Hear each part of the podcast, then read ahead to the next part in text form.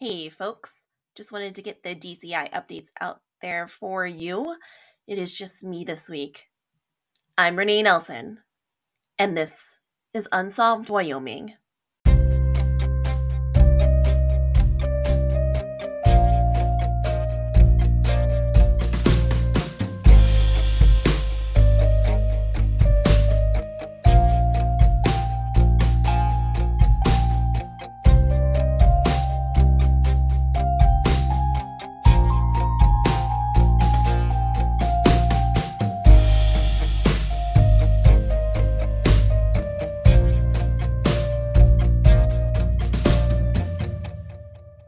Both the Cheyenne Police Department and Laramie Police Department asked for assistance in locating two separate juveniles. Both were found shortly later. Six cases have been removed from the DCI database, and five cases have been added. Stig Henrik Ludwig, age 21, was last heard from through text message to his parents in Rock Springs, Wyoming on May 22, 2023. He is a white male, approximately 6'3, 180 pounds, with blue eyes and red hair. Anyone with information or in contact with Stig is requested to contact the Rock Springs Police Department at 307 352 1575. Kyrie Dion Caleb Payne, age 17, was last seen in Laramie County on July 27, 2023. He is a black male, approximately 5'11, 145 pounds, with brown eyes and brown hair. He was last seen wearing black jeans, black hoodie with red car, white t shirt, and green white sneakers.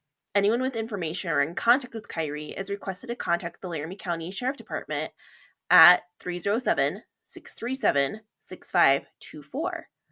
Jeremy Harris Jr., age 14, was last seen in Laramie County on July 28, 2023. He is a white male, approximately 5'8, 116 pounds, with brown eyes and brown hair. He has shoulder length hair.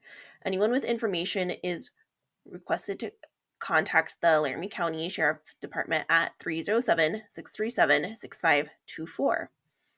Joseph Warren Tisdale, age 17, was last seen in Cheyenne, Wyoming on July 25th.